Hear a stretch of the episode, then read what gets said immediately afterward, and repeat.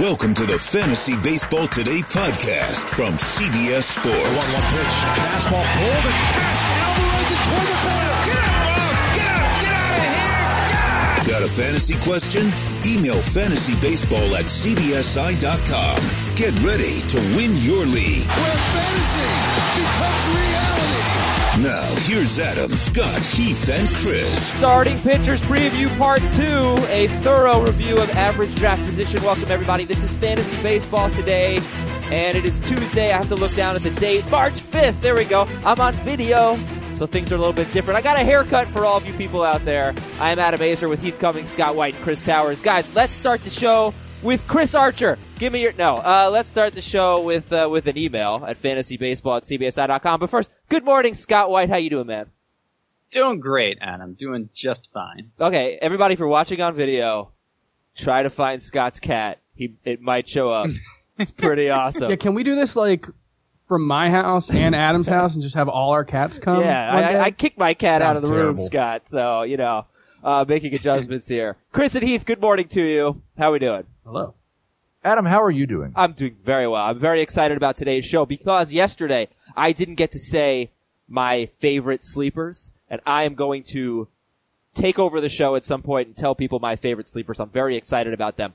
Um, first, an email, something that we sort of addressed. Heath, uh, when we did our head-to-head points mock draft last week, starting pitchers flew off the board, and you wrote about it. We talked about it, but let's just do it again because you know we're doing this show, and we're always talking about ADP on Fantasy Pros mostly, and, and when guys are going, but. Brian writes an email as an extremely loyal listener that puts together his own starting pitcher rankings and tries to map, map out a top 50 uh, for our points league. I get frustrated when I hear starting pitcher discussions amongst you boys regarding where you would want to take your first few starters, and you reference Fantasy Pros ADP. CBS head-to-head points ADP.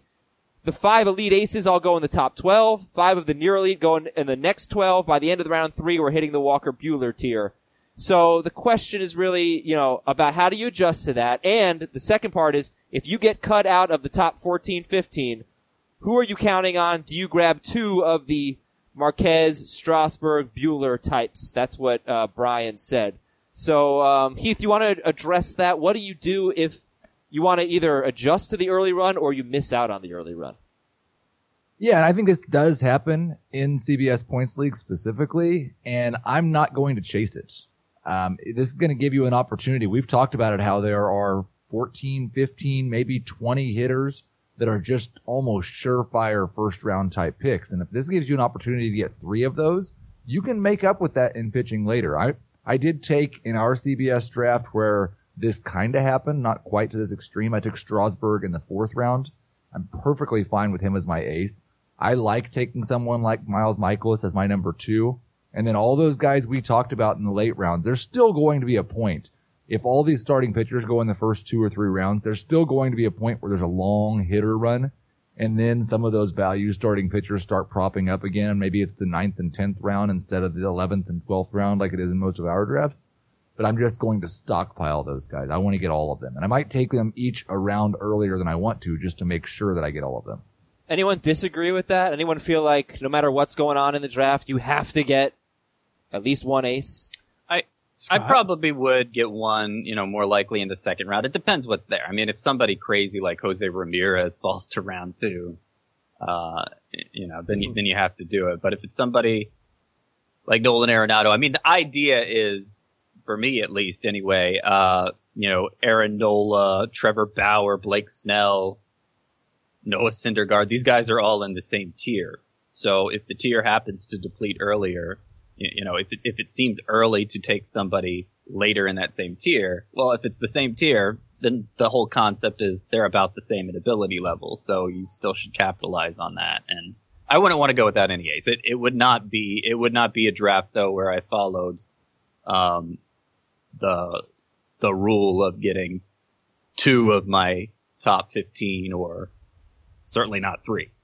One one sort of simple way you can go about this is just kind of apply auction values to a snake draft and say once you build your personal auction values if you're going off Heath or Scott's say you know in a head-to-head points league you want 300 total dollars worth and just see where the values are if if the value is at starting pitching in the head-to-head points draft that we did last week that we were talking about, pitchers went early, but Chris Sale and Justin Verlander were still the 15th and 16th overall picks. That's where we expect them to go. It was really just that the order was kind of weird. Um, so you you should just kind of look for the most value wherever it falls to you, and if if that happens to be like Heath said, where you take three hitters in your first three picks because you got three guys who have first round potential, you're probably going to be okay. Okay, so how how about this question? I do want to get into ADP. We will do that very soon. But um, how do you feel just overall when when I first started doing fantasy baseball? You know, you could wait on pitcher and stream pitchers, and you were supposed to spend on hitting. Hitting has obviously gone up recently, but did it come back down last year? Do we have a deeper pitching pool? Do you feel like you can you can do more with free agency? Because there's one thing that's pretty important. The schedule changed last year. They spread out the games a little bit more, and I think what happened was the two start pitchers there were fewer of them, and they weren't as good on a week to week basis. So I think if you go into the season, I'm just going to stream two star pitchers in a in a 10 team league, you make it work. In a 12 team league, it's going to be harder than it was in years past, as we saw last year. But you know, I feel like uh, at some point in fantasy baseball, the strength of the waiver wire shifted from pitchers to hitters over the last few years. Are we back to the point where pitching is going to be easy to find on the waiver wire? Scott, what do you think? I don't think we're back to the point where it's going to be easier to find on the waiver wire. It did seem to get a little deeper at the top, and there there are more distinct distinct tiers, I think, again than just the aces and the non aces. Uh, you know, you got the Walker Buehlers, you got the James Paxtons, Herman Marquez's, guys who show ace potential but don't do it as reliably as like the Justin Verlanders of the world. So it gives you it gives you an opportunity where you know you're you're only it's not your only chance anymore those early rounds to get ace production like it was the past couple years. So that's good. But at the same time, like it it, used to be where anybody who had good ratios if they were a quality pitcher and they had a, a, solid rotation spot, you would trust that eventually their innings would build up to a point where they're giving you 180, even 200 plus, and that's not true anymore. I think particularly in a points league, uh, but even to an extent in a roto league for the impact they have on strikeout totals and wins and whatnot. Uh, if you don't have pitchers who can reliably go six plus, you're going to fall behind. And it, you just can't expect that to magically appear among the later crop of starting pitchers anymore. At least not in any a way that's halfway predictable. I, I just want to get get one more take, Heath, Chris, whatever. How do you feel about your ability to use the waiver wire to kind of maybe be a little weaker on draft day at starting pitcher and to be able to make up for it throughout the season with waivers? I don't really have a problem doing it for one spot. I, I think it, you may be okay if you've really got elite hitters doing it for two spots but I, it's not the way I felt about it four years ago, where I'm just want to dedicate so many resources to offense and then just put together a pitching staff later. It's that that part has changed. I want to have one or two really good pitchers. I want to have a bunch of upside guys. If I have to stream two start pitcher for one spot, I'm fine with it. If I have to do it for uh-huh. two, I'm uncomfortable, but I think I can make it work. Who's pumped to hear my sleepers? Yeah. Oh, I can't wait. You're oh, pumped. Been, Everybody's I, I pumped. stayed up all night. You know who it it's the only reason I woke up early today. I'm gonna I was gonna sleep Tyler in. Skaggs. Tyler Skaggs. We didn't mention him yesterday. His first 16 starts, he had a 264 ERA and 100 strikeouts in 92 innings. And then he went on the DL and he basically dealt with an adductor strain for the entire second half and he was terrible. But he's really good and he's going 67th pitcher off the board, 238th overall, according to Fantasy Pros. Tyler Skaggs is a sleeper, and strictly in points leagues, I don't even think about drafting him in roto leagues. Marcus Stroman is a points league sleeper. He was also pitching hurt, but for the entire season, because he had shoulder issues uh, in spring training and then a blister later in the year, and he was awful. But the year before, he was 16th in points, 26th in roto. Skaggs in either format, Stroman in points. What do you think? I like I'm the with- idea of Skaggs being good. Um, but like using an injury as an excuse for Tyler Skaggs, he's probably going to have an injury again. He's had an injury almost every year of his career. Not He this threw year. 125 Well, I- innings I last think- year. But the specific issue with this injury is it was so closely tied to his performance. He had a sub three ERA, was as reliable as you could find until he suffered that adductor strain. And then it was just implosion there at the end when he was, I think, on the DL a couple times with the injury, clearly not able to get right. So yeah, I mean, maybe, maybe he'll suffer some other kind of injury, but in terms of numbers, Skaggs' numbers, Yeah, he's awesome. the ones you're seeing from 2018, they were warped by that injury and they're going to be better this year, I think. Woo! All right. Good for me. Got that off my chest. All right, let's get into average draft position. Get to as many pitchers as we can. We're coming right back after this.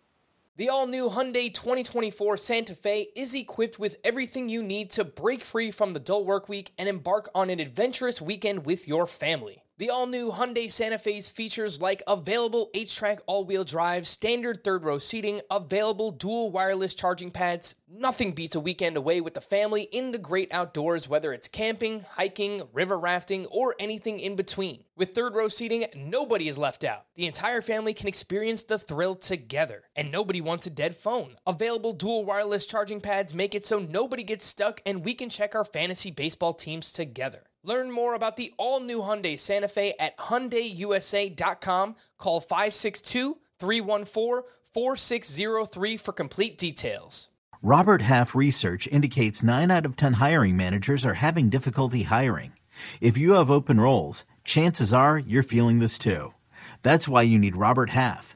Our specialized recruiting professionals engage with our proprietary AI to connect businesses of all sizes with highly skilled talent in finance and accounting, technology, marketing and creative, legal, and administrative and customer support. At Robert Half, we know talent.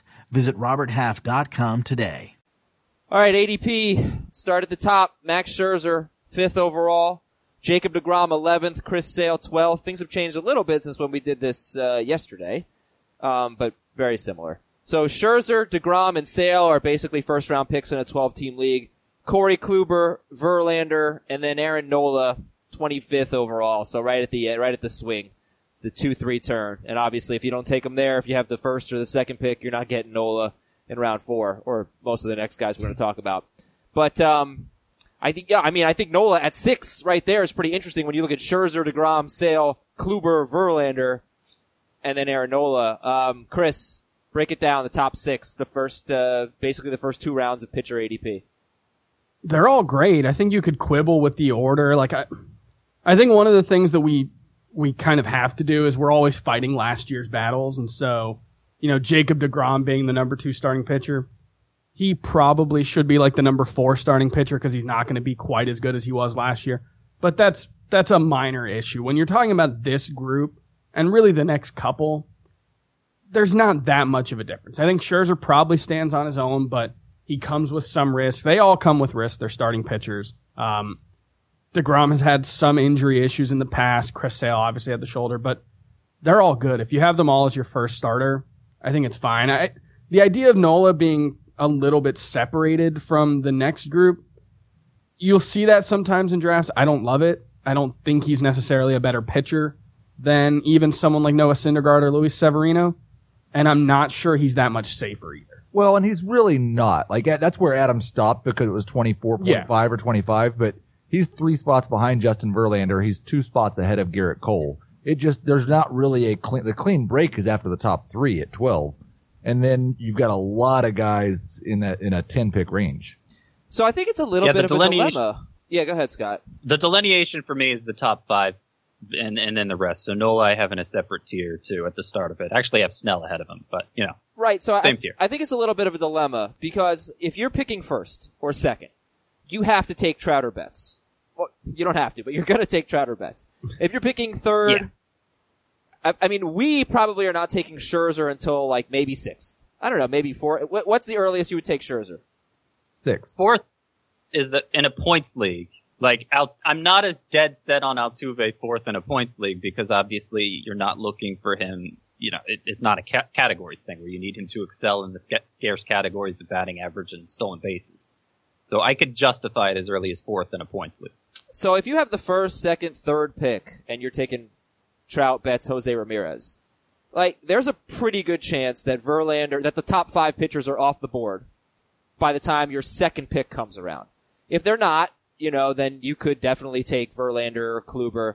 And I and I just want to spend a little bit more time on these aces, but uh, actually we talked about them yesterday. But anyway, um, what do you do after that? Because do you feel like you're reaching for Nola or Cole or Snell or Severino or Bauer, etc.? But the problem is if you don't take one of them with your second or third pick, you are not going to get uh, you're definitely you're not going to get a top 12 pitcher in the That- fourth round, right? That's the thing about picking at the turn is you do have the opportunity to get basically anyone you want from the next 20 picks or so, but you're gonna have to reach at some points to get some of the guys. If you want, you know, maybe you don't think Aaron Nola is the 25th best player in fantasy, but you don't pick again until, what is it, 30, 48? Is that right? So Yeah, that's the end of round four. your next opportunity to draft a starting pitcher, if you're lucky, is Walker Buehler or Carlos Carrasco, but probably No it's more like Patrick Corbin Right. or James Paxton, someone that you probably feel like they could definitely be the number. I mean, Patrick Corbin was what a top five pitcher last year, um, or very close, but you don't feel near as confident in them for sure.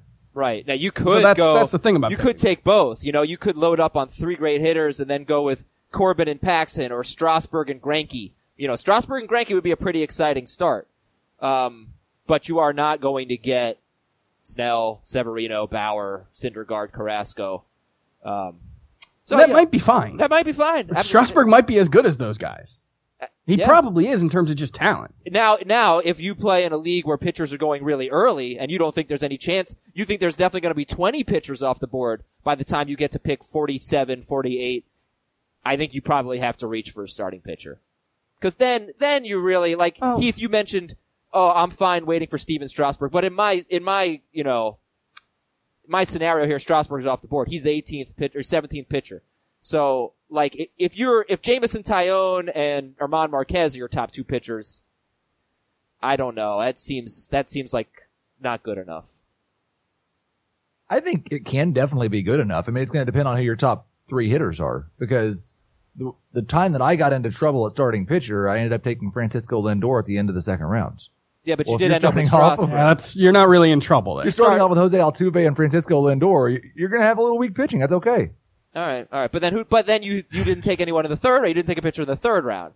You waited and you took uh, Strasburg in the fourth round. But I guess I guess what I'm saying is, if you think Strasburg is off the board, if pitchers are flying off the board, then you pro- you might have to go a little early.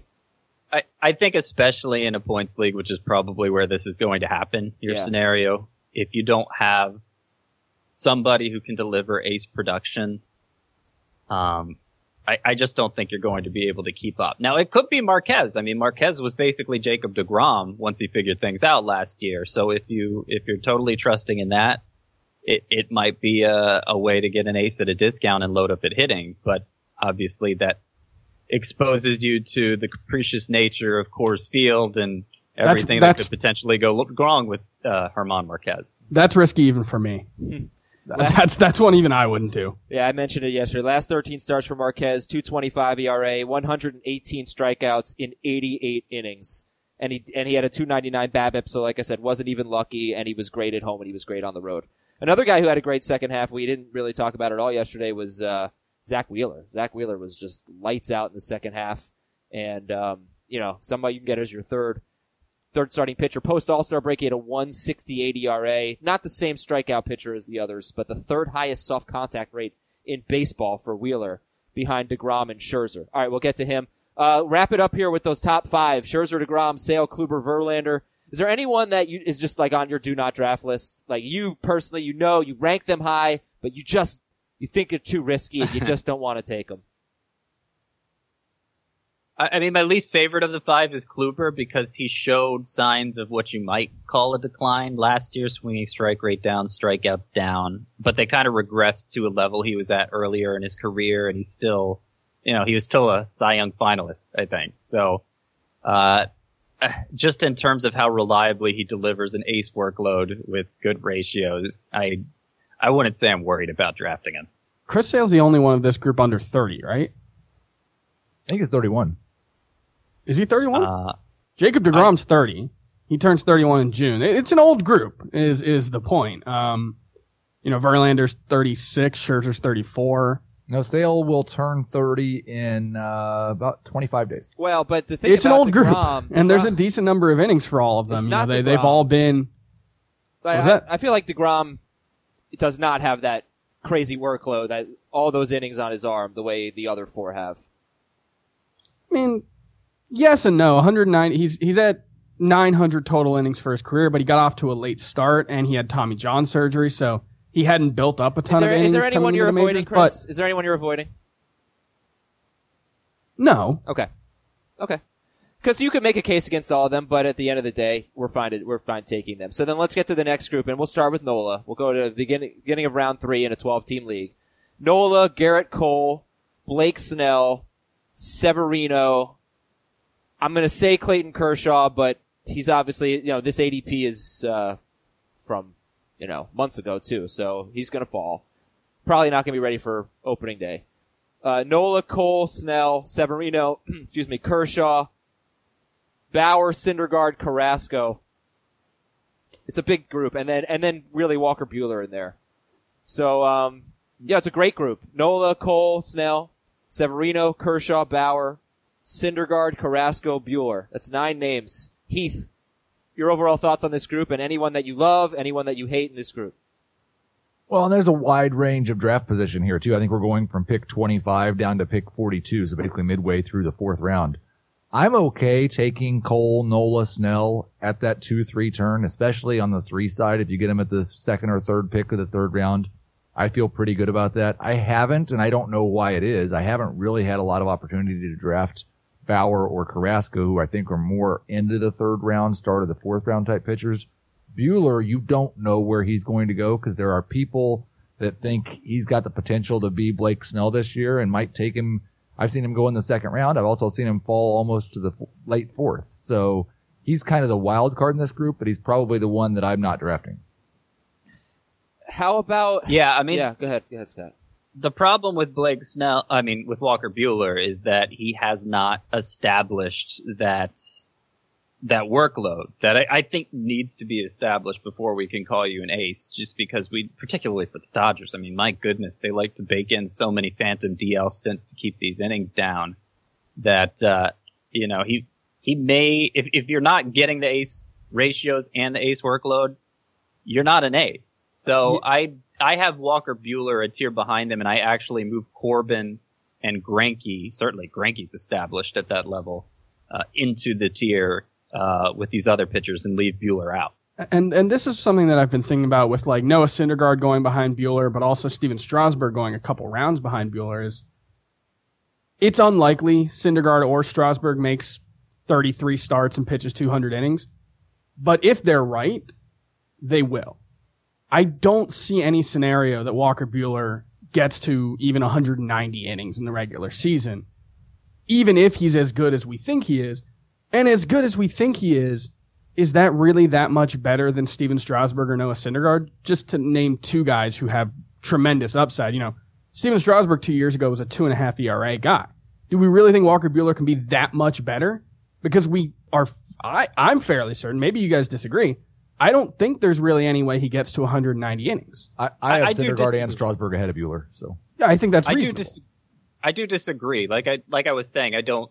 I'm not counting on it the way his ADP would suggest people are. But I kept like the Dodgers rode him so hard in the second half last year, and he had all the same uh the, the innings background where he didn't even throw a hundred innings the year before, and and Adam, you'll remember throughout the second half, we kept saying, all right, any day now they're going to shut down Walker Buehler. Yeah. And they never did. And in fact, they rode him all the way through the playoffs. So just the fact that they so consistently asked him to handle an ace workload on a start by start basis.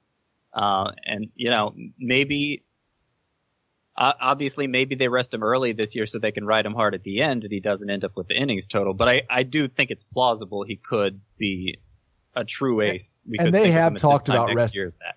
they have talked about resting him early. I don't believe he's made a spring training start yet. Well, eh, but it, it's also worth noting. Yes, they rode him hard in the second half. He made six, five starts between.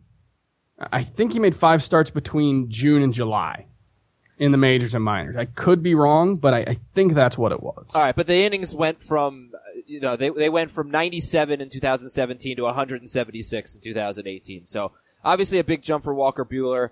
And uh, just one thing on Strasburg, I'm not going to get into the specifics, but I, I basically went through the last few years because the ERA has been a little up. I think like three of the last four years, and it's more or less all been injury related. When he hit, you know, because he pitches through injury or he comes off the DL and he gets rocked in one start and then he's fine after that, or he has a terrible start and then he goes on the DL and it just inflates his numbers. But it, it is very clear that when Stephen Strasburg is healthy, the man is is really awesome. And I, I think we all know that and we treat him that way and we don't really take a look at his ERA.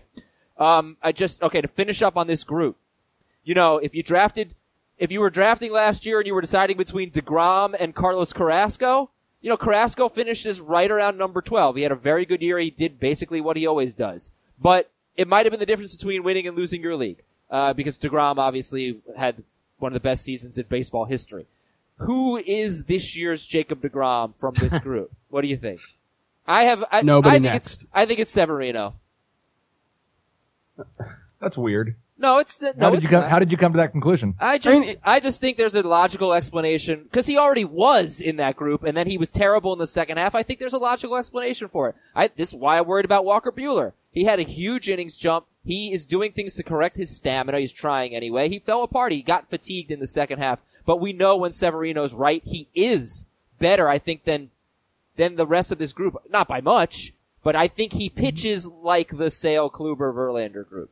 Would Trevor Bauer be cheating as an answer to this question, That's what I was considering he say. was exact, pretty much exactly as good as Jacob Degrom once you account for FIP and SIERA? Yeah, he's, he's the other guy. I, I I basically take my first pitcher as Severino or Bauer very often. I, I mm-hmm. love those. Yeah, I mean he I was we're- he was arguably the best pitcher in baseball last year, and I don't know if you guys have seen, but this changeup he added, it looks pretty terrifying. He's he's made some guys look really really stupid. Okay, fine. I'll take Bauer far. then. I take Bauer over Severino. I should have said Trevor Bauer. And he's Um, going behind Severino, only a couple spots, but eh, he's going half a spot behind. Yeah, I'm, Oh no, you're right. I'm sorry. because it was such, it took so long for Trevor Bauer to get this good. I, I do kind of view him as riskier than he is. Than some of them. But I, I agree. Like if we're if we're asking for an already broken out pitcher, already somebody we consider an ace to have another breakout, um, I, I think from this group he'd be my choice too. All right, last I'll question. Strasburg. Strasburg. Okay. And it- uh, that- It would that- be that- stupid that- not to mention Syndergaard. Ah, fine. All right, last question, Scott. Uh, you don't take a pitcher in rounds one or two. How do you feel about taking two from this group of nine that we just mentioned? Uh, I I think it's right in concept, but and it just it just depends. If you value Greinke as highly as I do, then you have him in the same tier with this group, and you know you can get him a little later. So you don't that that kind of bakes that that kind of gives you an opportunity to wait, um, grab one, and then trust that Greinke's going to come back to you the next time.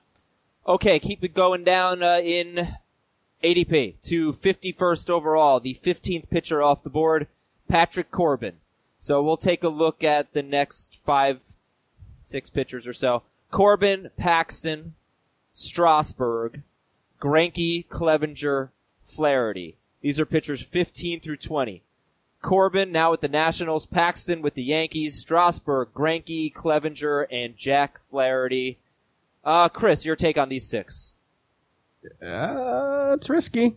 Uh, I, I don't know. I there are big questions about pretty much everyone in this group. I think the one I like the most by far is Stephen Strasburg. I just think he's the best pitcher among the group. And if if the biggest risk is injury, well, pretty much all pitchers have injury risk. Patrick Corbin's been hurt. James Paxton's been hurt.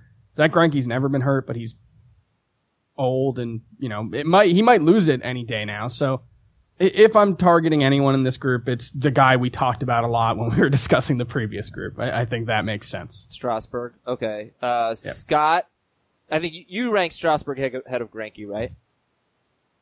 No, Oh, you don't?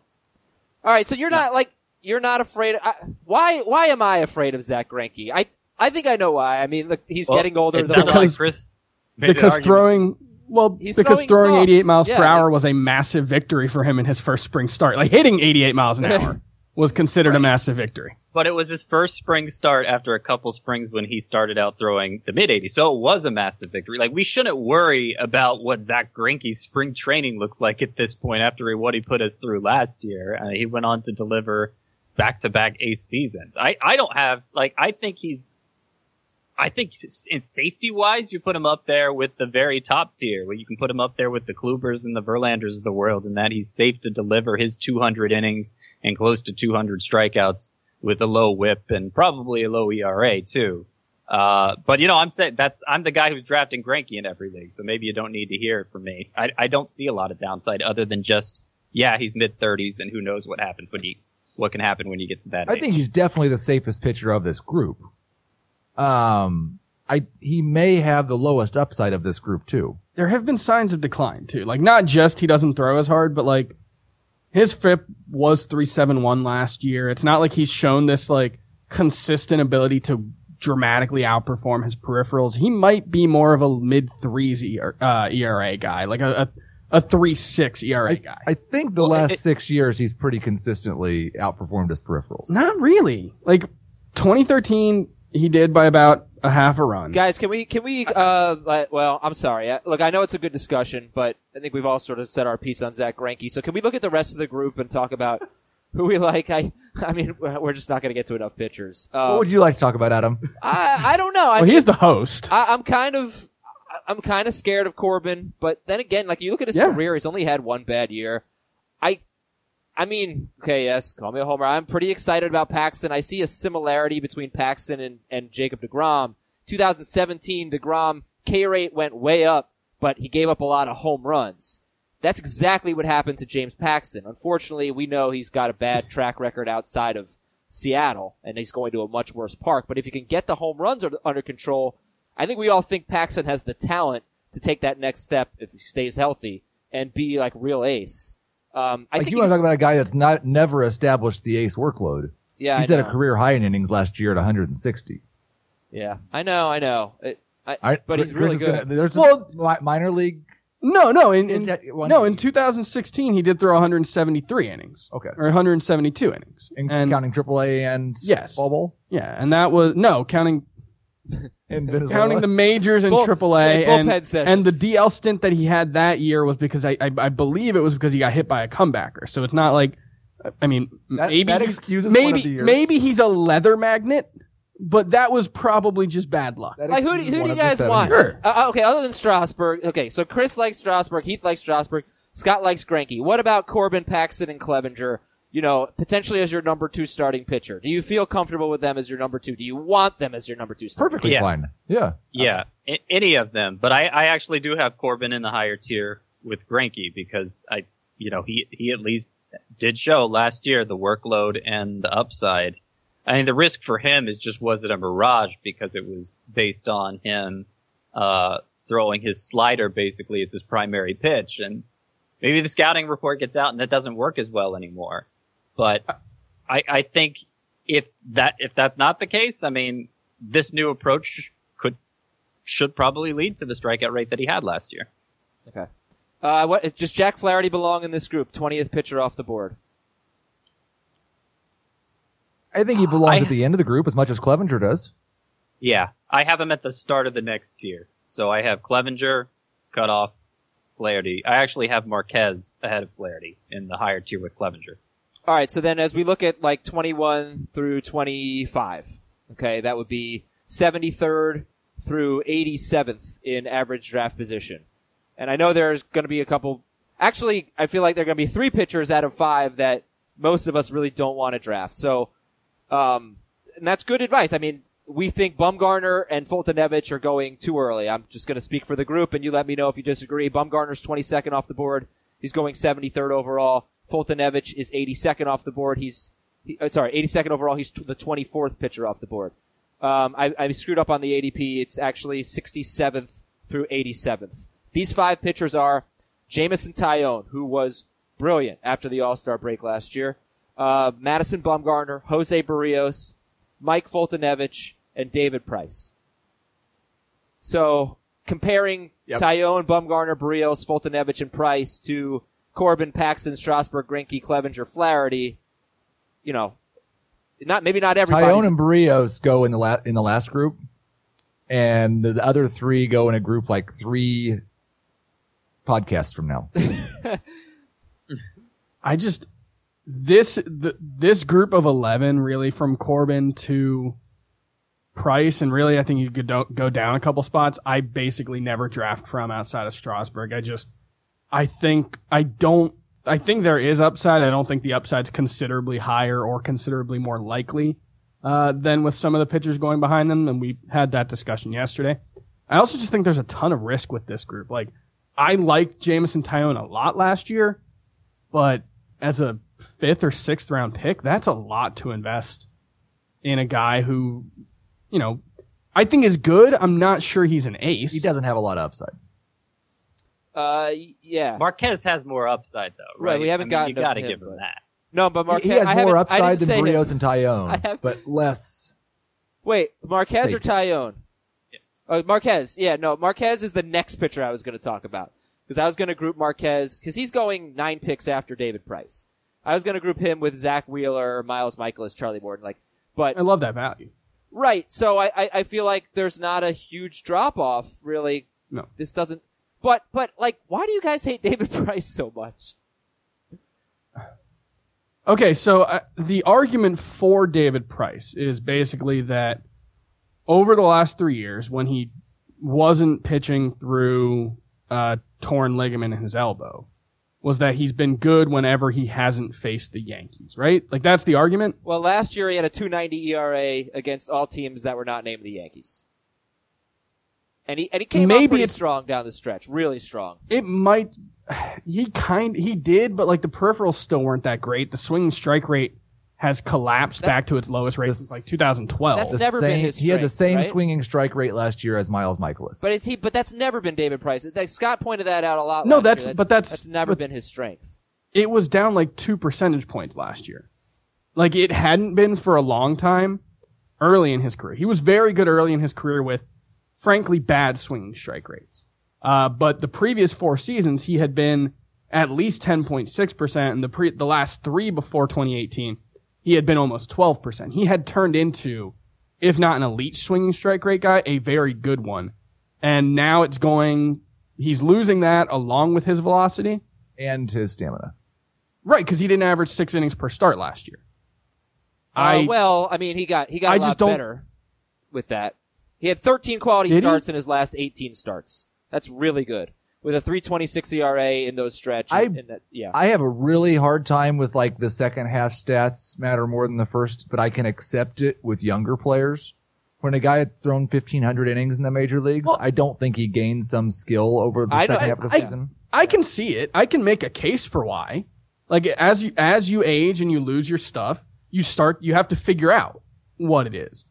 I just if if the case for a guy is that he's losing his stuff and he's figuring himself out, I'm not going to invest a a top 100 pick in him. I just don't think there's that much difference between him and and a and pick a pitcher who's going 12 or 13 Okay. spots later in the pitcher ranking. Also, three of his final five starts were five and a third or fewer innings. Uh, yeah, So, but then like- they, he like he pitched pretty well in the postseason. It's All right, forget. it- you know, it's weird if you if you look at his game log, like it's so up. Like he had eight starts of seven innings or more, which is not something you see a pitcher do very often these days. Uh, but then he had so many starts where it was like four and a third, three and two thirds. Like it, it was really, it was, it was strange. It was strange the way those innings played out. So that, I mean, it, it gives me some hope that there could still be an ace workload in there.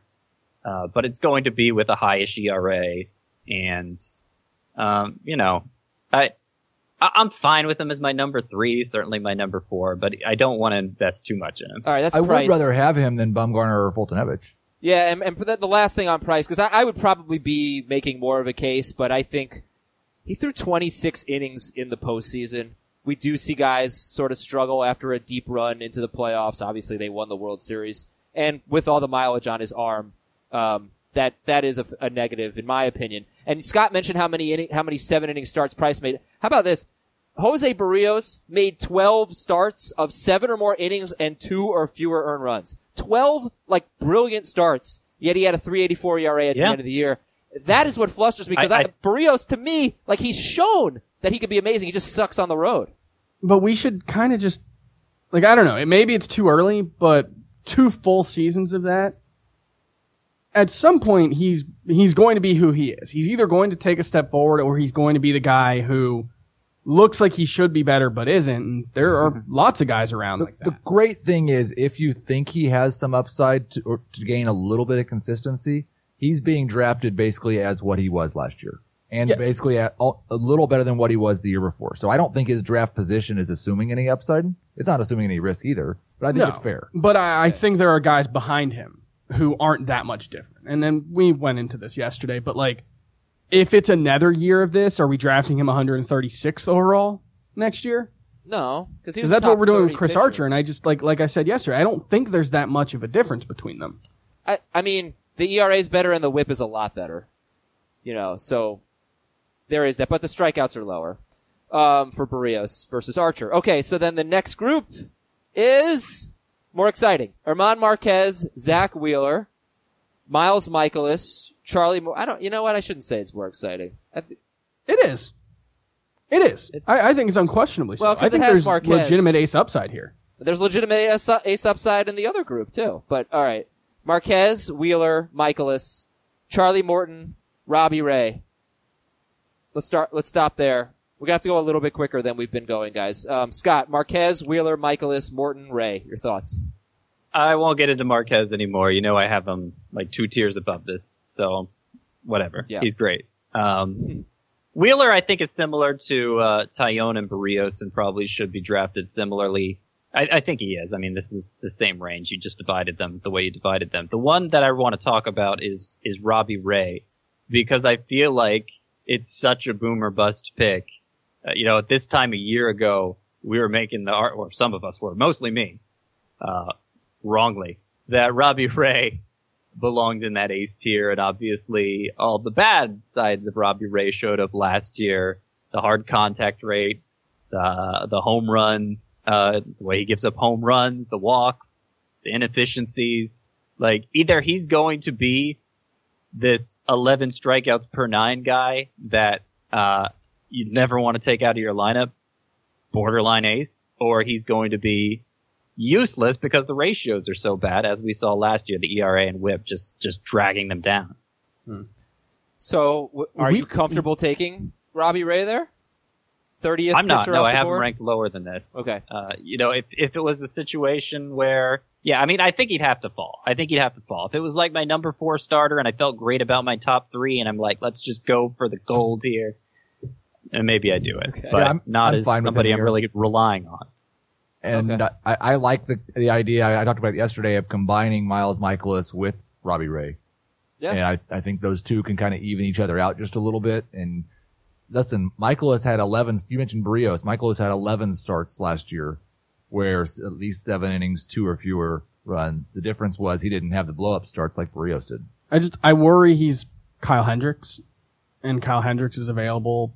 What thirty? sp- uh, No, uh, twenty spots later. Then who? That's not that Mikolas, big. you mean? gap. Mikolas? Yeah, Yeah, Hendricks is. yeah. I mean, Mikolas Hendricks is did pretty show more of underrated. an ability to go deep into games. That's the one issue because That's a much, yeah, it's a Hendricks huge- hasn't. Hendricks has never really been given the opportunity to. And I think he'll have more strikeouts this year too. Hendricks. I think I think it was rate- just yesterday you were favorably comparing Mikolas to Hendricks, Chris, using the um Well, but uh, aces metric or whatever. yes, but also like in terms of results last year, Yeah. he wasn't that much different than the good version of Kyle Hendricks that we saw. Was it 2016? The really, really good Yeah. one. Yeah, Um, Yeah, no, I'm not disagreeing. I'm not. I, I just. I don't think they're significantly different pitchers necessarily. This, this is a good value though in my book. I, I agree. for who? For who? Mikolas. 104th overall, 28th pitcher. I'm fine with him as my number two. And then Hendricks is is right after this group. You know, Charlie Morton. I guess to sum it up, you know, he's good when he pitches, but he's always hurt. Um, I am interested to see what happens when he's off the Astros. Same with Dallas Keuchel. Like the Astros have an ability to make pitchers great. Morton's on the Rays I don't think now. they just forget those things. The I don't Rays know. have Pine Tar too, Adam. I, I don't know if they're if they're cheating. I don't. I will see what happens. Um, okay, Hmm. so it's better park. That's for sure. For uh, Cheating, cheating's a, che- cheating's a strong word. I- Using things to give themselves an advantage. ah, I see. I see. Okay, uh, that's thirty pitchers in ADP. 31 through 35 here. We'll go uh, Kyle Hendricks. So we're at number 124 overall. So we have finished 10 rounds. We're in the 11th round in a 12 team lead. Hendricks, Tanaka. Oh, can I just say something? A little editorial here. Uh, I know I don't have to based on ADP, but I am taking Yu Darvish ahead of like all of these guys. And I take him over Robbie Ray. I take him over Yep. Kyle Hendricks. I love Yu Darvish. Like, come on, 41st pitcher off the board. I love you too. Uh, this is right around the range where I'm okay taking Yu Darvish, but I wouldn't take him over. Like I'll take him over Mad Bum and the guys I trashed earlier. But most of the guys in the range we've just talked about, I want over Yu Darvish. I think also at this point, like, if Madison Bumgarner, whose ADP is 73rd, starts falling to the 120s, He never does though. he, okay, he, he would, he might in our drafts. Uh, alright, sorry, let me read Yeah, this. I mean, if if I can It's- if I can get well- Jose Berrios here, I'm pretty excited about it. well, Just speaking more broadly, I feel like this is the point in ADP where, you know, things can just kind of sprawl any way they happen to go. Like this, my rankings don't really align with ADP at this point anymore, so it's going to be kind of hard to base a discussion around. Uh, would you draft this guy higher? You know, but Okay. we'll we'll we'll see how it goes. alright, and there's a good chance we're looking at our number four starting pitchers. I mean, maybe number, f- maybe number three, maybe What- number what- five, What, but what are you talking about? We're at starting pitcher 30. I know, but we, we put a priority, well, you put a priority on getting Okay, you and Scott. Adam No, Adam don't- does play in a lot of 16 leagues. Heath, there's a very real scenario where Herman Marquez, Miles Mikolas is your number three starter. Number three, sure. Right, but now after If they that, are though, I'm probably just skipping the next group. right, okay, Like, I'm probably saying, okay, then let me say, there's a good chance we have three starters by this point. If you do, maybe you're skipping this group, but there's a good chance we have three starters by the time we get to Kyle Hendricks, Masahiro Tanaka, Carlos Martinez, Jay Happ, Chris Archer. Hendricks, Tanaka, Martinez, Happ, Archer. Thoughts? Uh, can, I'm gonna Adam. I, I might I might say something that upsets you. Yes. you will. Isn't Masahiro Tanaka just James Paxton? No, definitely not. Are we sure? Yes, I am sure. Why? Because James Chris because Archer, you said that Masahiro. Tanaka has a terrible fastball, is completely inconsistent. James Paxton has much better stuff and uh, much more upside than Tanaka. Yeah, I mean, just look at the FIP, Chris. Come on. Like Paxton's FIP is around three, and Tanaka. They're about the around same age, right? Uh, they might be No. around the same age. Yeah, Are they? I think Paxton might be a year younger. Um, Come I mean, on. what's what's weird is the batted ball profile to not for Tanaka suggests he shouldn't give up as many home runs as he does, but it's just so established at this point that you know I, There's I going- think- there's going to be a season where, and the FIP is really bad, like you said, because FIP doesn't, FIP just takes home runs allowed. It doesn't try to account for home run to fly ball rate. The other stats do to a certain extent. And when you look at like SIERA, for instance, he looks a lot like James Paxton. So it's really, it comes down to the home run so is he a and- value here then? Is that what you're trying to say? I think so, because there's going to be a year, I, I would assume, where he has like a 13% home run to fly ball ratio, which would still be bad. And he puts up like a 3-3 ERA and throws 190 innings and gets 220 strikeouts. Who's the best value that- in this that's- group? Hendricks, Tanaka, Carlos Martinez, Happ, and Archer. Archer. Um, Potentially Best? Martinez. Yeah, the best value. Yeah. probably Archer. Archer's the one that I might make him my fourth starter if. I yeah, I'm have- fine with him as my third.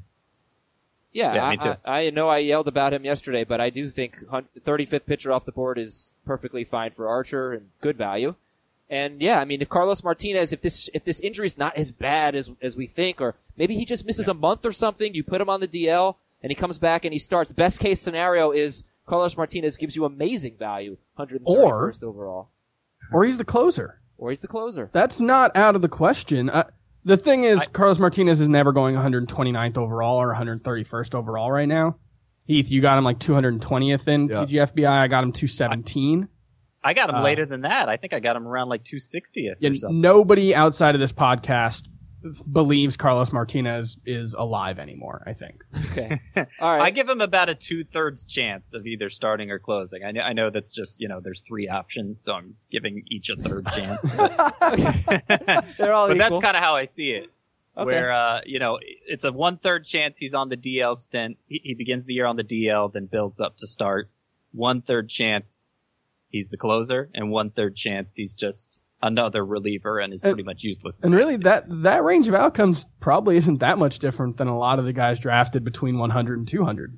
Okay, next group in ADP, uh, Shohei Ohtani. I won't include him. So Cole Hamels, who was awesome with the Cubs, terrible with the Rangers, terrible in, Glo- I think it's Globe Life Park in Arlington, Texas's ballpark. But Hamels was great after the trade. Eduardo Rodriguez, uh, making some adjustments. We're excited about him. Rick Porcello, Dallas Keuchel, and Yu, Darvish.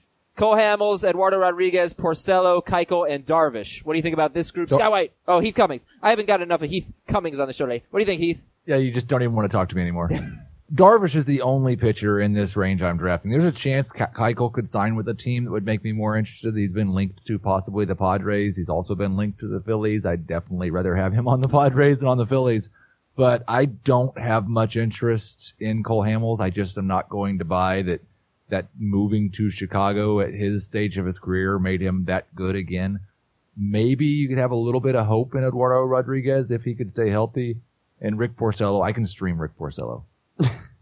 Oh, I, I, I have, man, I have such a different opinion on this group than Heath does. Cool. This group All right. is my jam. I mean, I, I'm happy to get Darvish, uh, too. I love Darvish, like- yes.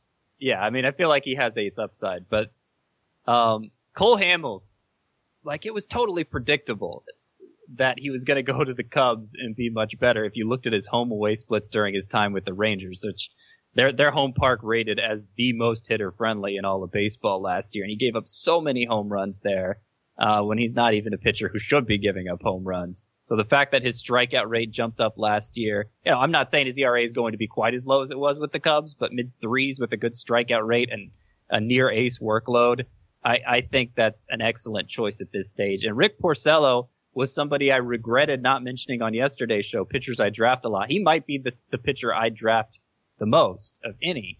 That's And- not. That's unfortunate.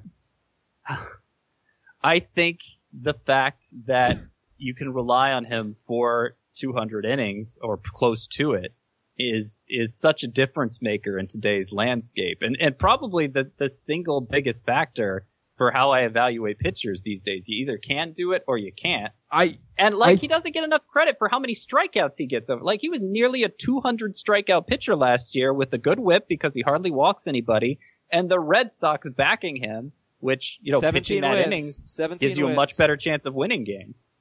Yeah. Like ERA, okay, he's not going to do great at ERA ERA. Matters, Scott. he went 11 and 17 the so year before though. But he went 11 and 17 before. He was really the year bad before that- that. he was really He bad went that 9 year. and 15 in 2015. he was real. That's the thing. He's a I- weird pitcher. He's a weird pitcher. He won the Cy Young in odd year. 2016.